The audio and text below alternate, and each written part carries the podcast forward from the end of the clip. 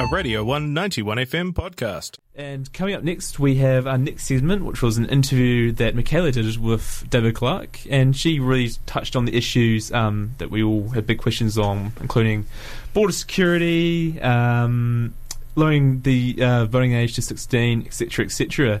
That's coming up right now. Catch you soon. Kia ora, David. Kia ora, Michaela. How are you? Everything's changed quite a bit since we last spoke. There has been a lot going on. We're living at a pretty interesting time in world history. One of the recent things that has just happened is in the High Court, they're looking at a case brought forward by the Make It 16 campaign to lower the voting age to 16. So, what what are Labour or your personal views on lowering the voting age to 16? Well, I've long had a personal view about this. Um, I'm not sure that we've announced any policy on it as a party, but I can tell you very clearly what my view is. I, I am very keen on lowering the voting age. Um, I think it's something that uh, makes a lot of sense. I think it's important for um, ensuring youth engagement, but I also think from a representation point of view, it makes a lot of sense. Um, people who are 16 um, are likely to be affected by the changes the government makes for far longer than people who are 86. And yet we allow people who are 86 to vote. And um, particularly with things like climate change and the like, you know, the, the decisions made by governments now are going to affect you for, for decades to come if you're a young person. So I, I think the case is really strong for lowering the voting age and um, we'll see how strong the case is in the High Court specifically, but um, mm. but certainly interesting. Another thing, interestingly, that happened this week was uh, I was wondering what your thoughts are on Judith Collins' uh, comments that National would uh, scrap freshwater regulations that were that currently exist. I think the phrase used was "gone by lunchtime" if National was in government.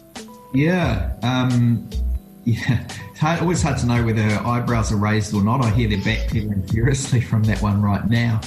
Um, so, you know, you've got a funny situation there. Of course, it's an absolute nonsense, uh, the National Party position on this. New Zealanders want to be able to swim in their local stream like people could a generation ago, and I don't think that's unreasonable.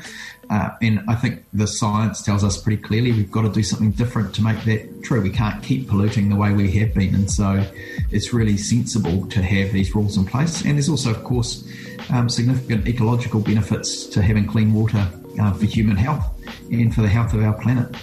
Yeah, and just piggybacking off that, another announcement National made today uh, was their small business plan and part of that is they're looking to reintroduce 90, uh, 90 day trials if they're in government, but also they suggested scrapping lunch and rest breaks, which were made mandatory under this government, I believe. What are your thoughts on that?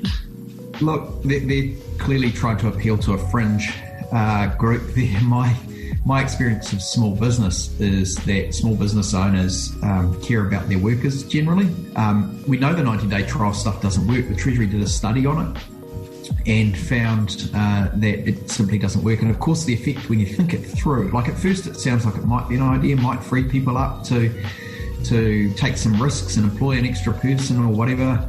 Um, but the reality is, as soon as you put a 90 day trial in place, jobs become much less secure when you're new at them.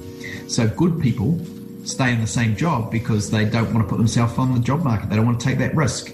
And so you, end up with a very static, stationary, locked in job market, and that's actually to the disadvantage of employers. It's a kind of, again, a bit of a knee jerk trying to get, um, probably trying to get a policy headline or something when you're a bit desperate. Um, and I said to say that's probably where the National Party are right now. Just going back a few weeks, um, since we haven't talked in a little while, um, we did want to talk about, you know, the recent border testing issues that have gone on um, and that have been prevalent. There was the Newshub report that around 60% of border staff weren't tested or didn't have proper PPE. Um, I was just wondering what responsibility, if if any, do you take for that in your time as Minister of Health and how have things changed since that has happened? Yeah. Well, actually, about a week before I resigned as Minister of Health, um, I announced uh, a policy that Cabinet had agreed on that was about making sure that uh, border staff uh, were tested over time. So it was it was about bringing in a policy to test border staff because, of course, until that point there was no uh, testing regime. And obviously, this, this virus is unprecedented, and we've been, as a country, learning as we go to make sure that we um, do everything we can to keep the country secure. We uh, have seen testing being ramped up at the border over time.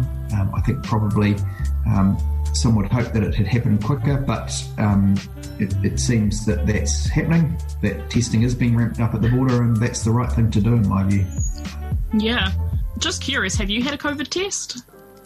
I have actually. Yeah, um, same. Some weeks ago. Yeah, no, it, I had to go and see a doctor about something else, and they said had I had a sore throat, and actually that morning I had, so I said yes, and um, and they put me through the thing. They knew full well that was unlikely, um, given the time it was and so on. But um, it seemed also the civic thing to do to get your test done and help keep the testing numbers up. I, I really support the messaging that's going out that that says, you know, New Zealanders who, who come forward, particularly those who may have been at risk and get themselves tested, really are the heroes uh, right now because they're the ones that are helping us track and trace it and, and stamp it out.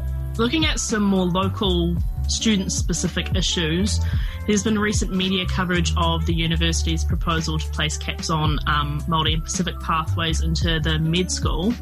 What are your thoughts on this, especially with your background in both health and education? Uh, do you support affirmative action? I absolutely support affirmative action, and I, I do want to um, acknowledge the steps the university has taken in that regard over time. Um, when I was um, running the University Hall of Residence back in back in the day, um, I uh, was involved in at the very beginning where a program was set up to try and um, make sure that we had more uh, Māori coming through a program called Tū Kahika, which I think is still running.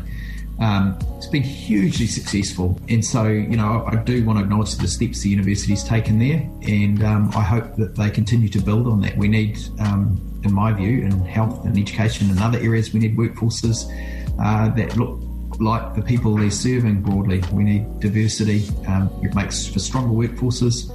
Um, and uh, yeah, so I, would encourage that to keep going. And I'm, I'm, you know, sad to see that people are challenging that, but um, of course, people have their right through the courts if they have a grievance with it to challenge it. Thank you for speaking to me. A pleasure, always. Yeah. Maybe we'll see you in person some point in the future at the radio station again. I hope so. Hopefully, very soon. Good to talk. Kia ora and welcome back. You are listening to Radio 91 FM, and that was David Clark being interviewed by Michaela. Um, could you please just tell us about maybe some of the things he said? Yeah, I mean, good chat, good yarns, as always. Sadly, not in person because level two, but hopefully level one, we can have him back in the studio. Um, I think, yeah, particularly interesting just the discussion around particularly affirmative action. I mean, there's a lot of stuff going on in government, but I do want to make sure everyone remembers the stuff that's happening on campus and in student politics, um, the the plan for the university to propose caps um, on Māori and Pacific pathways in the medical school, which is really concerning. And of course, you can look at the, the interviews about that. But yeah, I think it's it's good to look at local um, government level, but also you know what's happening on university. We are a student radio, so good to keep aware of student politics and keep our our local um, MPs aware of it. But his discussion on Make It 16, of course, very applicable to what mm. we've been discussing today. Um, David in support. Um, I'm pretty sure Labour Party has passed the uh, remit in their manifesto a few years ago to um, look at lowering the voting age to 16. So the party itself has said that they're interested in it. This was a Radio 191 FM podcast. You can find more at r1.co.nz or wherever quality content is found.